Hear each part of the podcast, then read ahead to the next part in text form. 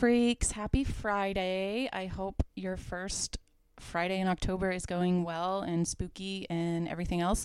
Um, it's a very special day in the studio, aka my bedroom. Um, I've got one of my best friends for many years, uh, over 10 years now, Lexie Tackett. Hello, Lexie. How you doing? Doing so good. Happy to be here. Glad to have you. Um, just so y'all know, uh, the setup right now, while we went back and forth between Target and Best Buy yesterday, um, trying to get a microphone and also a mic cord um, that would be compatible. Is nothing is working, and I really don't know what I'm doing uh, with this system. So we're just passing it back and forth. Hopefully, that works. um, Lexie, tell me about like the first scary movie you ever watched. Um, so I hate scary movies. I proudly will say that here on this podcast. Um, my family loves them. My dad and my sister would always go see them, and they tried for years to get me to watch.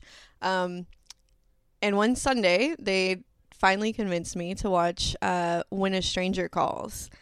And it's horrible, and I hate it. But also, like, it was really good, and I actually liked it. But I'm not going to go back and rewatch it, and I'm not going to go watch another scary movie.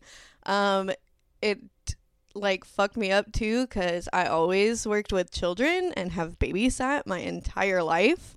So always having that in the back of my mind, like the call is coming from inside the house. Nope, I'm not here for that. You know, no thanks. Yeah, that the call is coming from inside the house is like one of the scariest lines in like horror movie history. And no, that's like a tough one because it's like it's pretty realistic and I don't know, not much even like happens, but it is just insanely scary, you know, home invasion, especially because there's a lot of truth to that whole narrative. So, I mean, yeah, that's a good one to be scarred by. Um, so since since being traumatized, um, no horror movies, or are there ones that you can stomach, or just avoid them altogether? What's the one with the creepy doll? Which creepy doll? Chucky? No. Megan. No, Annabelle. Annabelle. Yeah, which one is that? She's from The Conjuring. Okay, The Conjuring. Yes. Okay, I saw The Conjuring on a bus to I want to say a band trip. Um and so like if you ever have watched a bus on a I mean a movie on a charter bus, you can pay attention but also not pay attention because there's distracting things. And so that's the only way that I could watch it and stomach it. So I've seen it. I've seen The Haunting of Kayla something because my friend's name was Kayla. And so we would watch it, but it was like two o'clock in the morning and we were 14. So we thought it was hilarious. Um, but I think that's the extent of my scary movies. I try to laugh my way through them, but also I'm terrified the entire time. No, that's valid. I do the same thing. Um, laugh through them, but it's also like not funny to me. Like spoofs of horror movies are very offensive to me. Someone who likes horror movies, like the scary movie franchise, I'm not into it at all. But I can't believe they got away with showing Annabelle on the band bus on the way to a fucking competition. Middle school? Too. Middle school? No. That's just mean. There was something afoot there. Okay, I'm going to get closer so we can do this easier. Okay, so last night or yesterday, Lexie flew into town to visit me in New York City, and we've been hanging out. Uh, last night, we were able to catch a screening of Ghostbusters. Um, put on by Rooftop Cinemas. We were not on a rooftop. It was fine. It was cute. We were like on cobblestones and fold out chairs and a big screen. There was like like over 100 people there, I would say, and it was a fun time. So yeah, highly recommend doing that if you're in New York City, but also be warned it's not on a rooftop and I don't understand yeah, bring your own snacks because they got nothing. Um, and probably a blanket and your dog. Bring your dog, you know, if they're cool with movies and stuff. Um, yeah. Okay. Should we just get into it? Okay. So, as many of you know, oh, did we even? Yeah, we said Ghostbusters, right? Yeah, we're we're as Lexie mentioned, she's not super into the horror movies, so we're we're taking it easy, watching something uh, more fun, but still in keeping with the uh, the season. So, Ghostbusters famously takes place in New York City. It starts in the basement of the Columbia Library, um, where a librarian uh, is freaking out because like drawers are popping open and those um, those those those reference cards that don't exist anymore they're flying everywhere. um, and then we uh, meet Dr. Peter Venkman. So obviously he's the one played by Bill Murray. Um, and I think public opinion is coming around to realizing that Bill Murray is a skis, even though he was so lovable for so long. But this movie definitely, uh, he's a he's a fucking creep. I don't like him at all. Um, but we see like on his door, someone wrote like Dr. Venkman burn in hell, and I was wondering when I saw that, like I never noticed that bit before. Why do you think someone did that? So originally, it was supposed to be a lot more hardcore than that. It was supposed to be um, very explicit things and phrases written on his door, but they had to tone it down. But th- so they just had to keep that one. Um, I think every like he was not loved by the people at the university where he worked, and probably that guy that he kept shocking has happened before, and maybe one of them came back and said, "Burn in hell, man! You keep shocking me." I don't know. Yeah, yeah. It you know it, it does make sense when you uh like come into the scene and see what's actually happening. Is that he's using shock therapy? He says to uh to test like negative reinforcement or whatever on ESP abilities. But it's actually working because the guy is getting the answers right, but he's one card off. And then he finally gets the one with the three wavy lines. But, I mean, Bill Murray doesn't care. He just wants to get in that girl's pants. So, Yeah. yeah. The other girl, uh, like he's testing a dude and a girl, and obviously he's telling the girl she's doing great and praising her, even though she's doing it wrong. And the guy, even when he's close to getting things right, he's still just continuing to shock him. Um, and then you know the guy runs out because he's like, "This isn't worth five dollars." obviously. Oh right, yeah. Ray shows up because there is a ghost at the library. Um, Ray, played by Dan Aykroyd, who is also one of the writers. Um, yeah, I didn't realize like two of the, or two of the four leads, and then Rick Moranis' little character. He's uh, Rick Moranis was also a writer on this, so that was cool. It seems like a very intimate project. Also, in the first scene, I really thought that that kid was Rick Moranis. Do they not look insanely similar? Like that's Rick Moranis without glasses, right? I think so too. And also, it looks like his IMDb picture is just him from Ghostbusters, so it doesn't look like he's had much of a career since then. Most notable credit is male student. Good for him.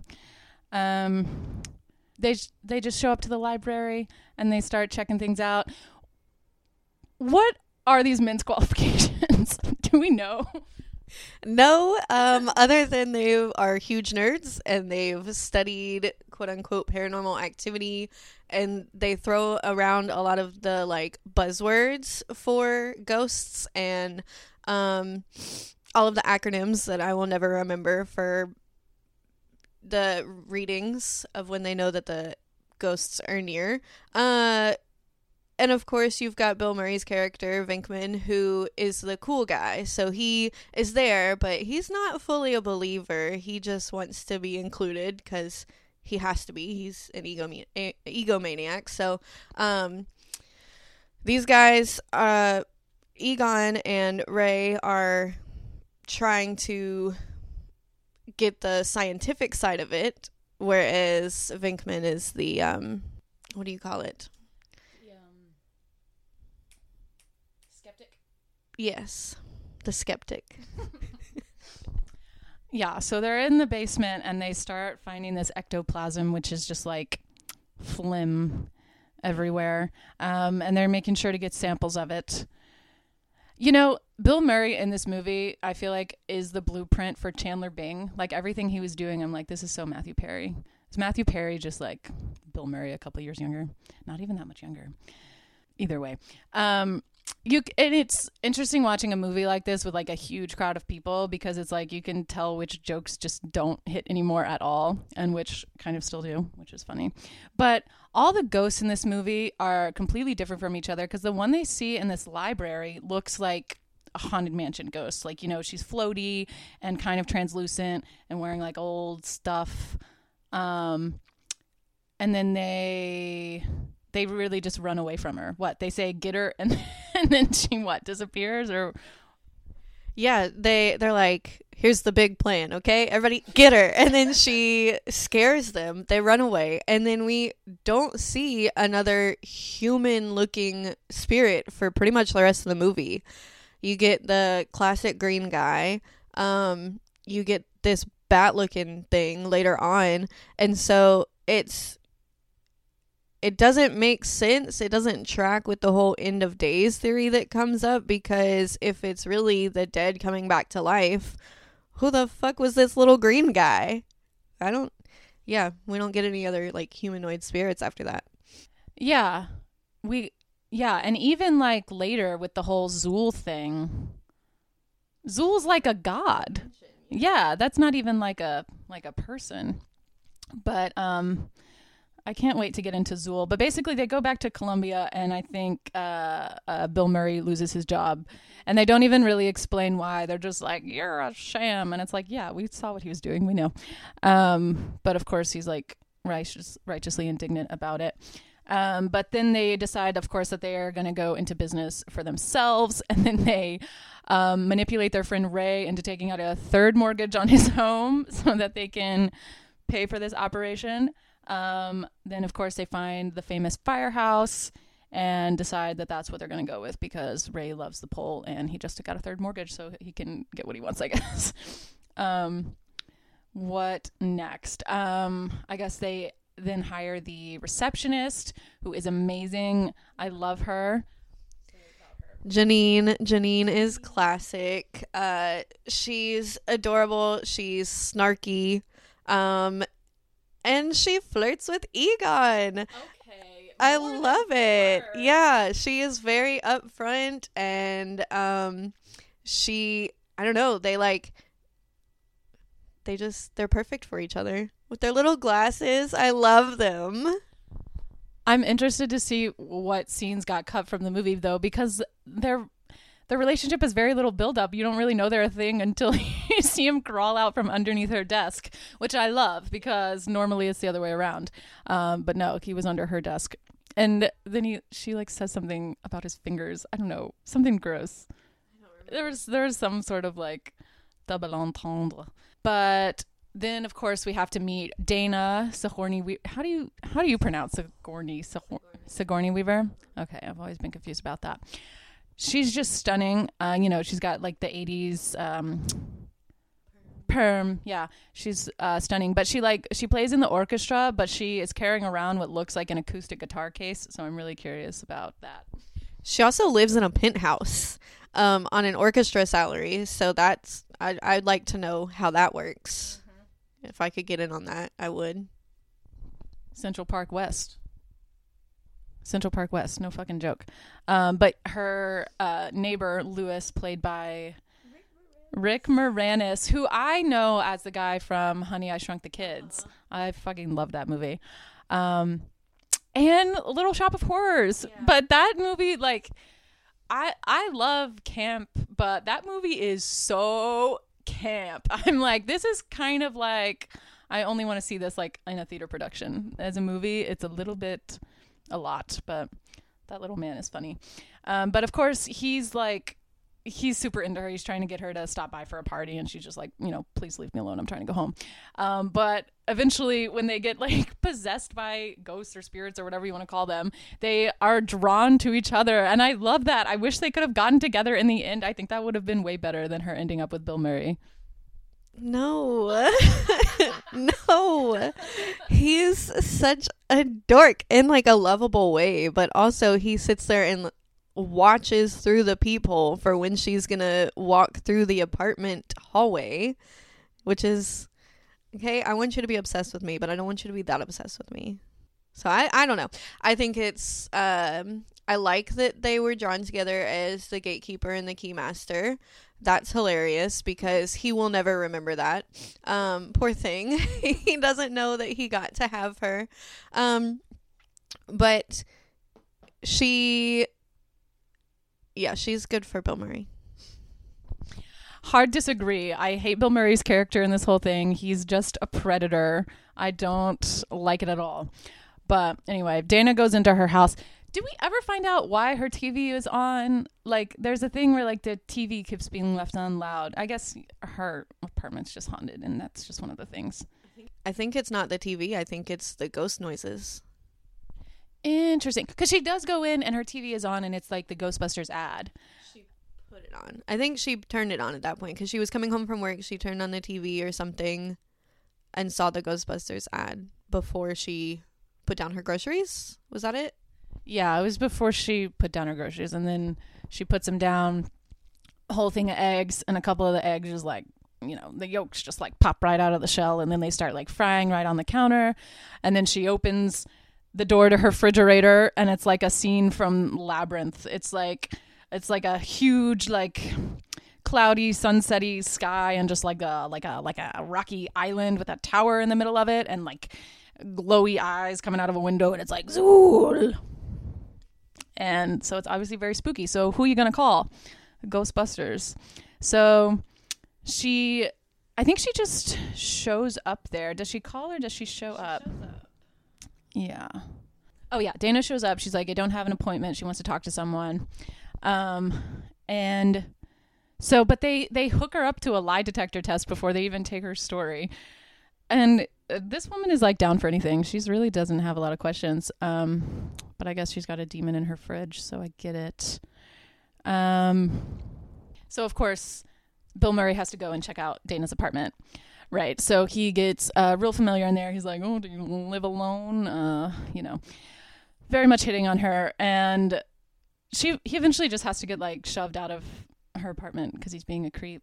Um, but by the time he looks in the fridge, there's not a demon in there anymore, and he uh, he negs her for eating uh, junk food.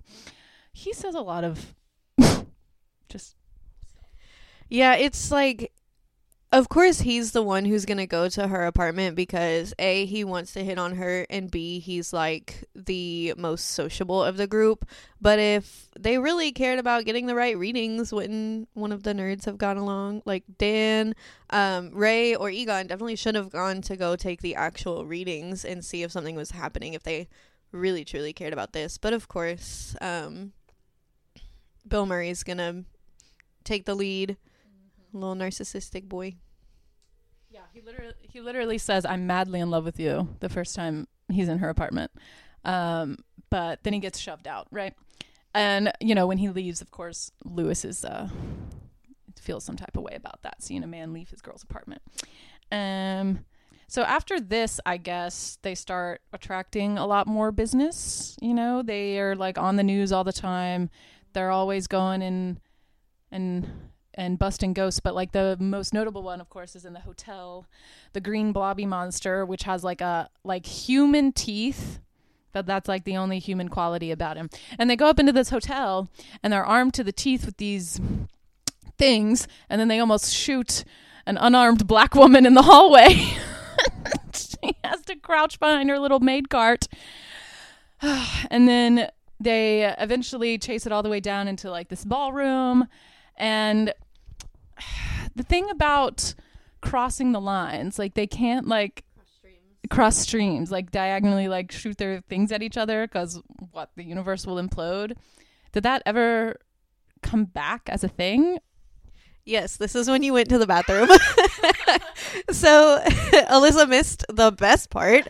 The whole entire Stay Puft Marshmallow Man, front to end, missed them completely. But yeah, the don't cross the streams. Um, it's classic Ghostbusters. Uh, but it comes up comes up because they get to this hotel and they realize uh, we have not tested this equipment, so hopefully it works okay. And then they go to shoot the little green blob man.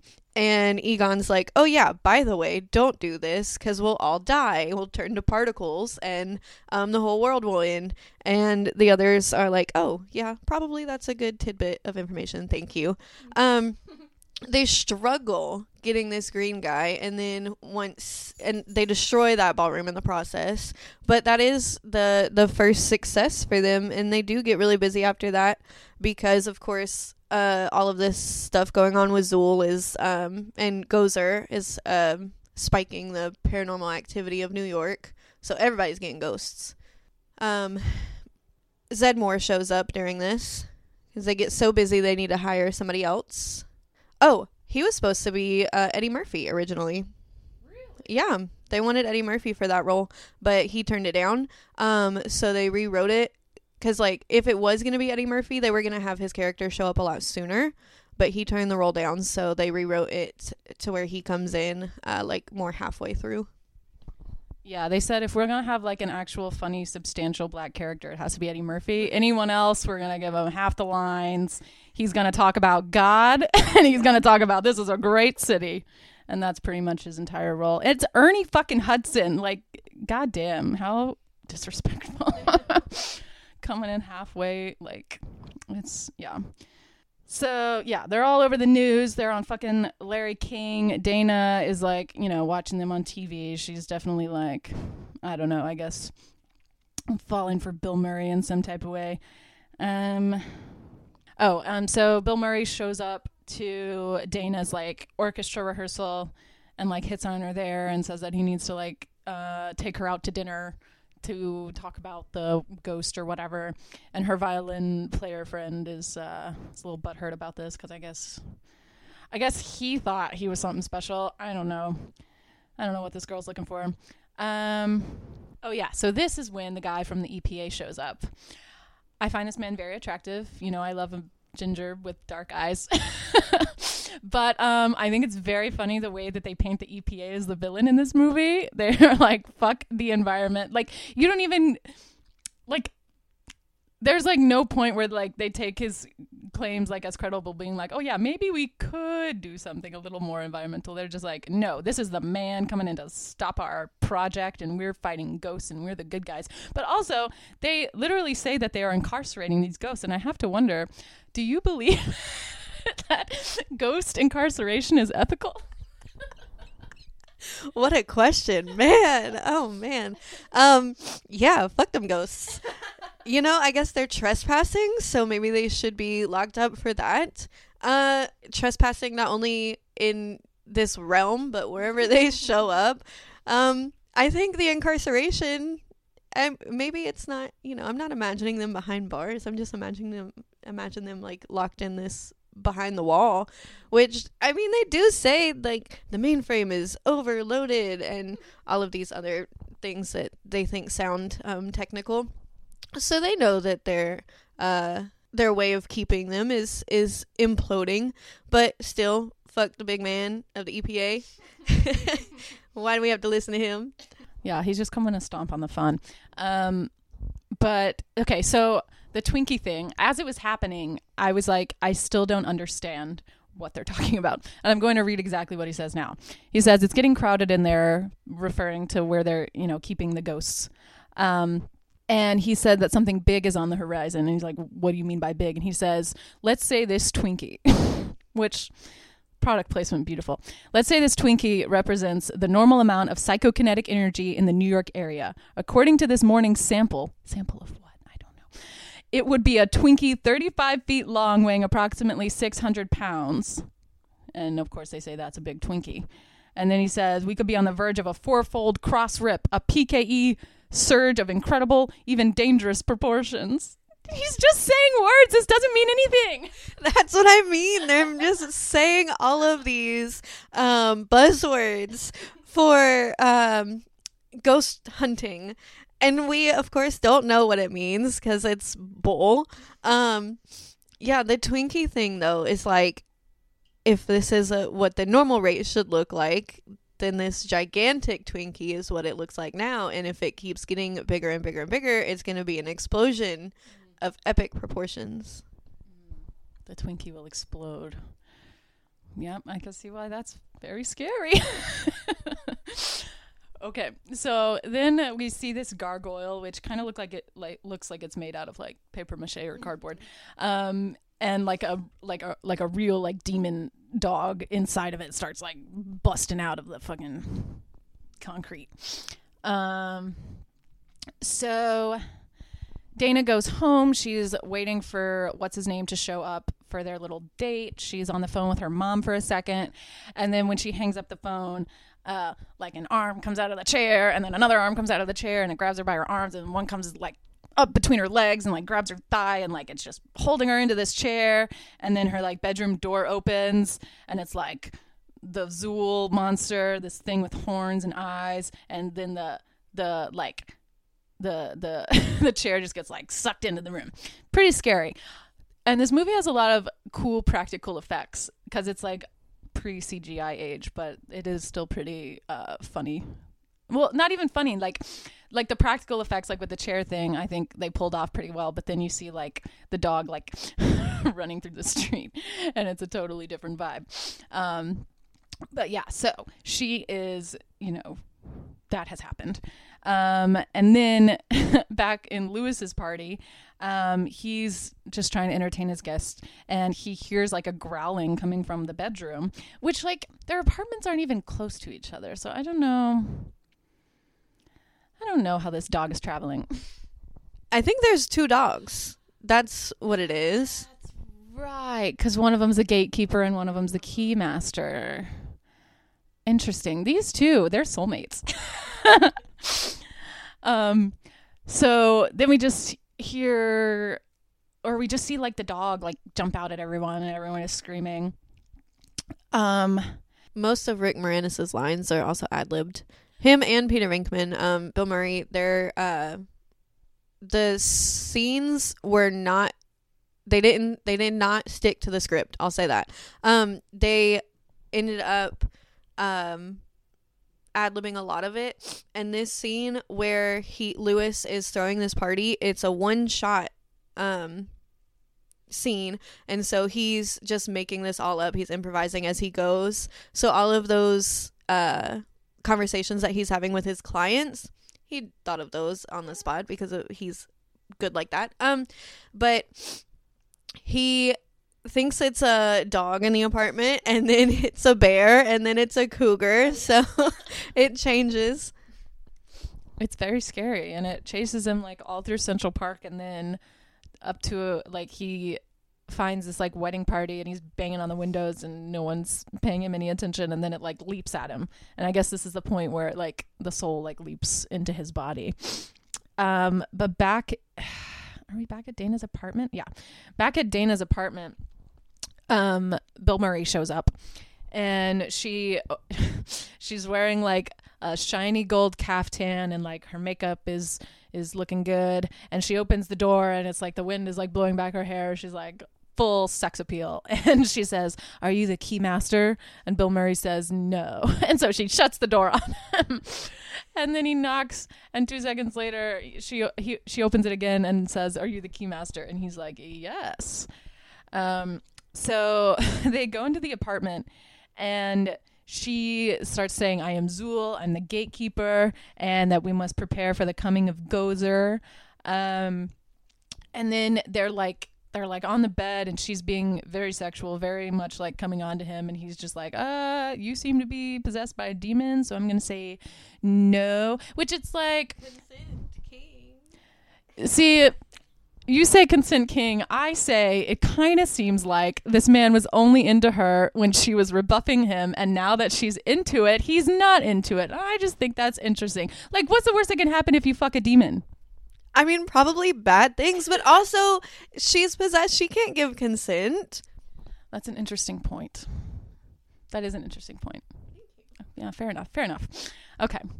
Um, but yeah, I remember as a kid watching this scene and being like, this is too much for me. Like when she says, I want you inside of me. And like as a child, I didn't even know what that meant. And I was like, I know I shouldn't be hearing this. um, so she's like growling and shit. And I guess he eventually is able to subdue her. She's floating above the bed and turning. And that was, uh, she was in a full body cast for that. Like, um, she they raised her up on these poles um so that's one of those like you said with the chair like the physical effects looked really good because they had people on uh, staff that like worked in broadway shows and things. So like they knew how to do that part. The computer effects horrible terrible looked awful. Hate them but love them yeah same. So, okay, now we see the police are fully in cahoots with the Ghostbusters. they pick up Lewis, who's, you know, possessed by Gozer, and brings him straight to the Ghostbuster station. Is like, hey, we don't know what to do with this guy. Um, and they're like, yeah, no problem. We'll take it from here. Um, and so Lewis is saying that his name is Vince Clortho, Keymaster of Gozer. They all these people have too many names. okay, this is what he says. He says, Gozer the Traveler. He will come in one of the pre chosen for- forms. During the rectification of the Vuldrini, the Traveler came as a large and moving torb. Then, during the third reconciliation of the last of the McKetrick supplicants, they chose a new form for him that of a giant slore. Many Shuvs and Zuuls knew what it was to be roasted in the depths of a slore that day, I can tell you. Which I love. Do you think he improved that one? I hope so. I also just laugh at this word slore because now uh all I know it as is slut horror, slore. And so like hearing it again with that connotation in my head with it was hilarious. Um I feel like the last time I saw this movie I did not uh have that. So it just made it even more funny for me. Okay. And so Dana has been subdued. Apparently, uh, Bill Murray gave her 300 cc's of Thorazine. I don't know what qualifies him to carry around intravenous drugs like that. But either way, I guess he's subdued her now. So now we've got the keymaster and we've got the gatekeeper. And Bill Murray's like, okay, great. Yeah, we got to get these two together. Finally. Finally, Lewis and Dana can make it work. Um, so what happens next? Oh, yeah. Ray and uh, Zed have a conversation about God. And, um, you know, they talk about Revelation 7:12 and the coming of Judgment Day or whatever the fuck. Um Oh, so the guy this is so funny to me. The guy from the EPA shows up at Ghostbusters headquarters with a warrant apparently. And I don't think the EPA has ever uh, been given this type of authority or police powers at all, but he's basically trying to shut down everything um, because they're handling waste uh, inappropriately or whatever. But like the cops are on their side, so I don't even know how this man got a warrant in the first place. Um, but oh yeah, and he says that uh, they're facing a federal prosecution for environmental waste violations, which again, I don't think a guy at the EPA has this power. Like he would just turn it over to the U.S. attorney, and he would do that. But anyway, I'm a law nerd, so that's why I that's why it stuck out to me. But either way, so they're so the EPA guy is telling them that they need to shut off this uh, this containment system where all the ghosts are. Um, but apparently, turning it off would be like dropping a bomb on the city. Do they mean that by like the ghost just getting out, or what? I think they expect an explosion with it, which does come. I mean, I don't think the explosion of the firehouse equates to dropping a bomb on New York City, but maybe with that and the ghosts that get released, uh, that's like the Twinkie explosion right there. So, also, they're dramatic. They are, and I think they're making most of this up on the spot. Like, they don't really know what's going to happen if they shut down um, the containment.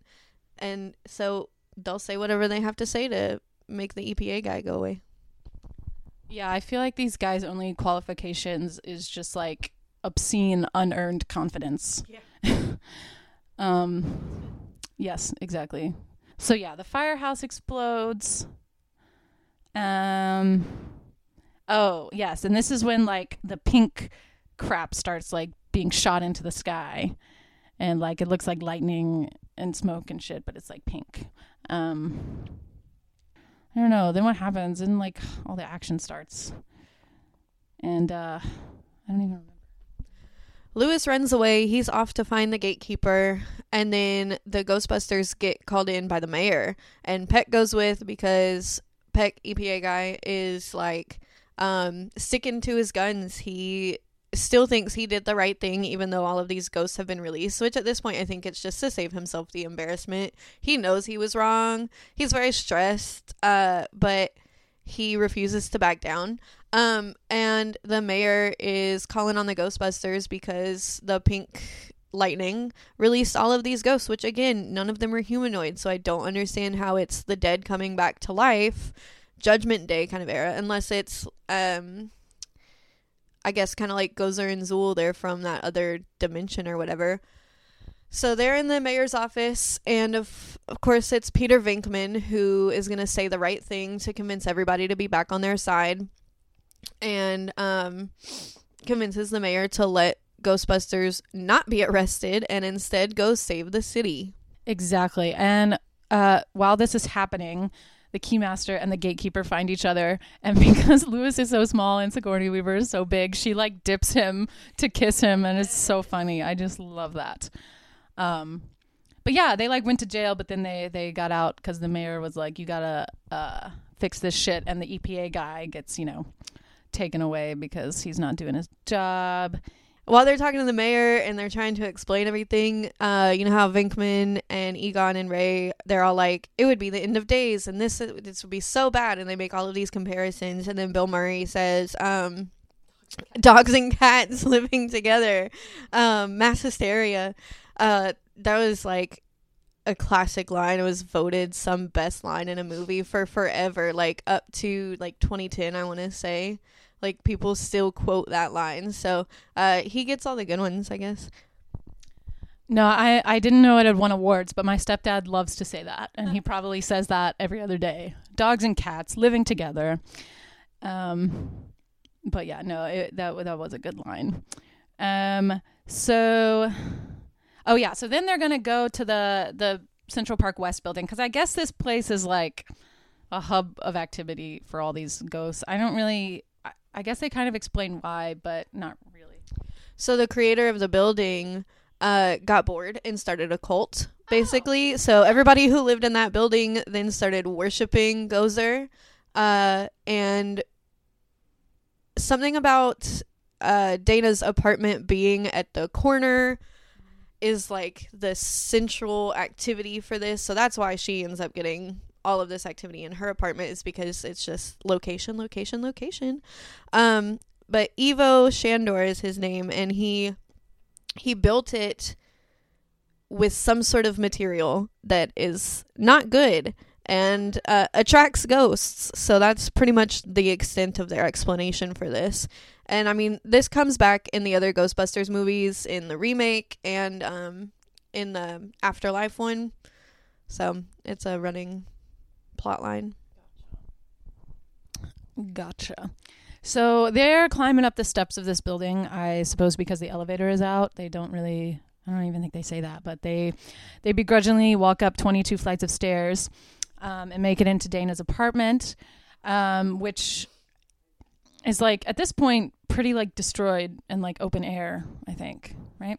Um, and then yeah, so they see Dana and Lewis, um, and they're you know growling like dogs, I guess, um, and like lightning strikes them, and uh, it says Gozer pets the terror dogs.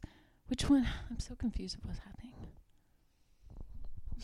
The lightning is making them, you know, seize, and then they turn into the dogs, and then another explosion happens, and that's when we see the staircase up to Gozer who's very David Bowie coded. But it's Sigourney Weaver, right? No. I th- this whole time I thought that was Sigourney Weaver with her hair slicked back in like a bodysuit. No. You're kidding. No. No, no, no. She's one of the dogs. Sigourney Weaver and Lewis, they are the two dogs. And Gozer is a completely separate person. Uh and they make a joke about like um Gozer's gender. Uh, like I thought Gozer was a man, and they're like they are whoever they want to be, and so you know, love that. Hell yeah, non-binary icon.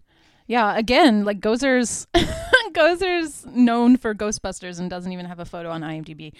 But damn, I really thought that was Sigourney Weaver in an outfit change.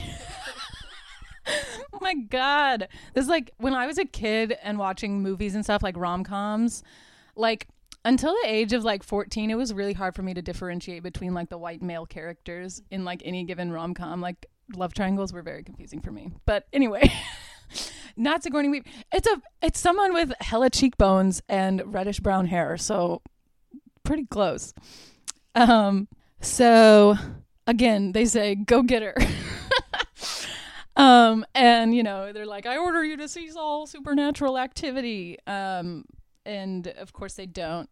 Uh, so they're they're trying to they're trying to shoot them with their their thingies. Um, wait. This is when you went to the bathroom. It is. It's Miller time. Why? it just says it's Miller time. Um, yeah. So the shit starts going down. It's Miller time, and this is uh when I uh went to the bathroom because I had to pee insanely bad. I went to a restaurant called Pastis, which seemed very fancy. I'm really glad they let me in. but yeah, so this is when the marshmallow guy shows up. Why is it Stay Puft Marshmallow? Is that that just another product placement? It is. There's a reference to it um, in Dana's apartment when she brings in the groceries and the eggs are exploding. She has a package of Stay Puft marshmallows. So it's product placement, but it's also like Ray was nowhere near that, and Ray's the one who thinks about this. So you went to the bathroom at the worst part, aka the best part. Uh, so they're up on this rooftop and they're trying to get Gozer with their um, proton beams, and they just can't do it. She's he, they are too powerful and elusive. Uh, so they're like, we have to cross streams. Um, I loved working with you guys. Okay, uh, but Gozer says, um, choose my form. Choose, then perish. So when the Keymaster earlier was talking about the Gozer changing forms, um, they mentioned it again with Ivo Shandor with like choosing the form of of this end of days creature. Um, Gozer says, choose then perish. And so Venkman's like, everybody clear your minds. Don't think of anything. No thoughts. So it's silent for a few seconds. And Gozer says, it's been chosen. Um, and Ray is looking very guilty. And um, then Gozer starts to change forms, and it's the giant Stay Puft Marshmallow Man. And Ray is like, I was trying to think of something like harmless, and it would never hurt us, and it reminds me of my childhood. We would go camp and make s'mores with the marshmallows.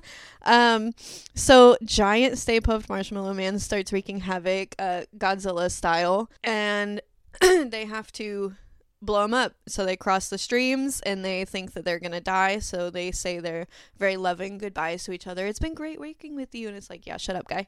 Um, just cross your streams already.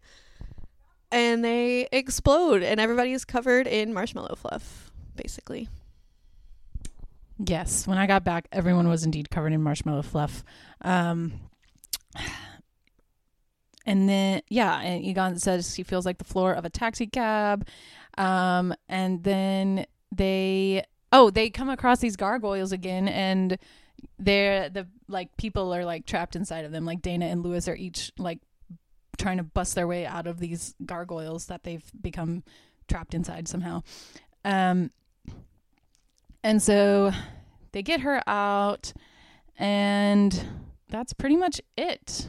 So yeah, um, then it's suddenly daylight, and they just I exit the building, and you know a bunch of people are outside cheering them on, super excited, and um, Bill Murray and Sigourney Weaver uh, they kiss, and it's cute, I guess.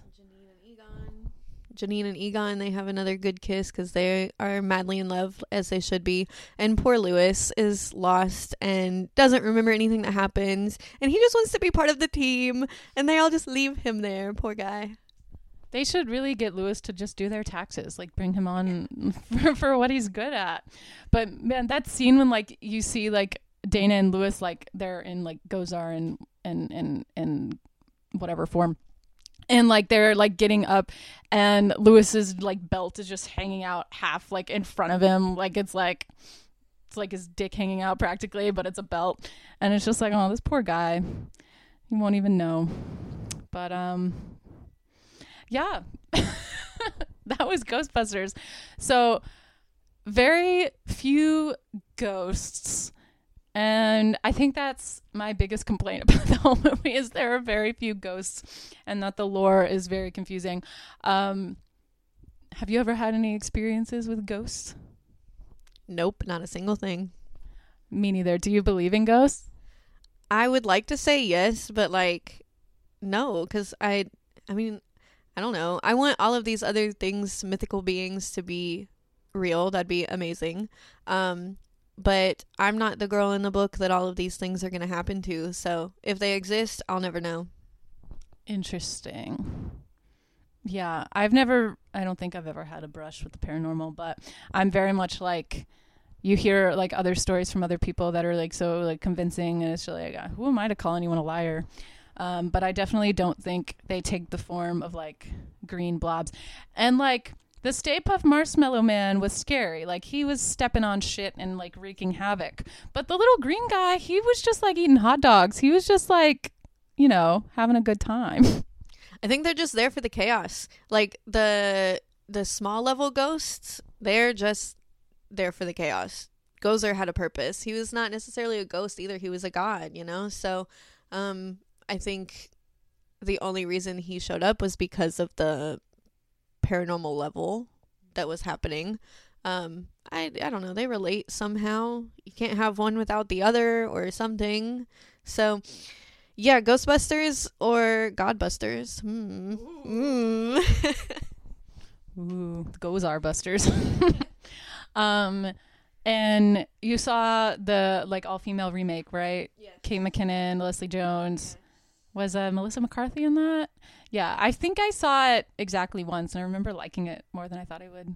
So, um, but then there have been sequels too. There's a Ghostbusters 2, which was five or so years after, which is basically like they're bankrupt. Um, everybody didn't really stick together afterwards, but of course now there's more ghosties in New York, so they have to come back together. Same plot, different, you know, time. Um, and then in like 2019, 2017, somewhere like that, they had Ghostbusters Afterlife. So it has nothing to do with the all female remake, which I loved. Um, I don't care. I will support that movie always. Um, but the Ghostbusters Afterlife was like somebody's grandson. I want to say Egon because he's the one who died.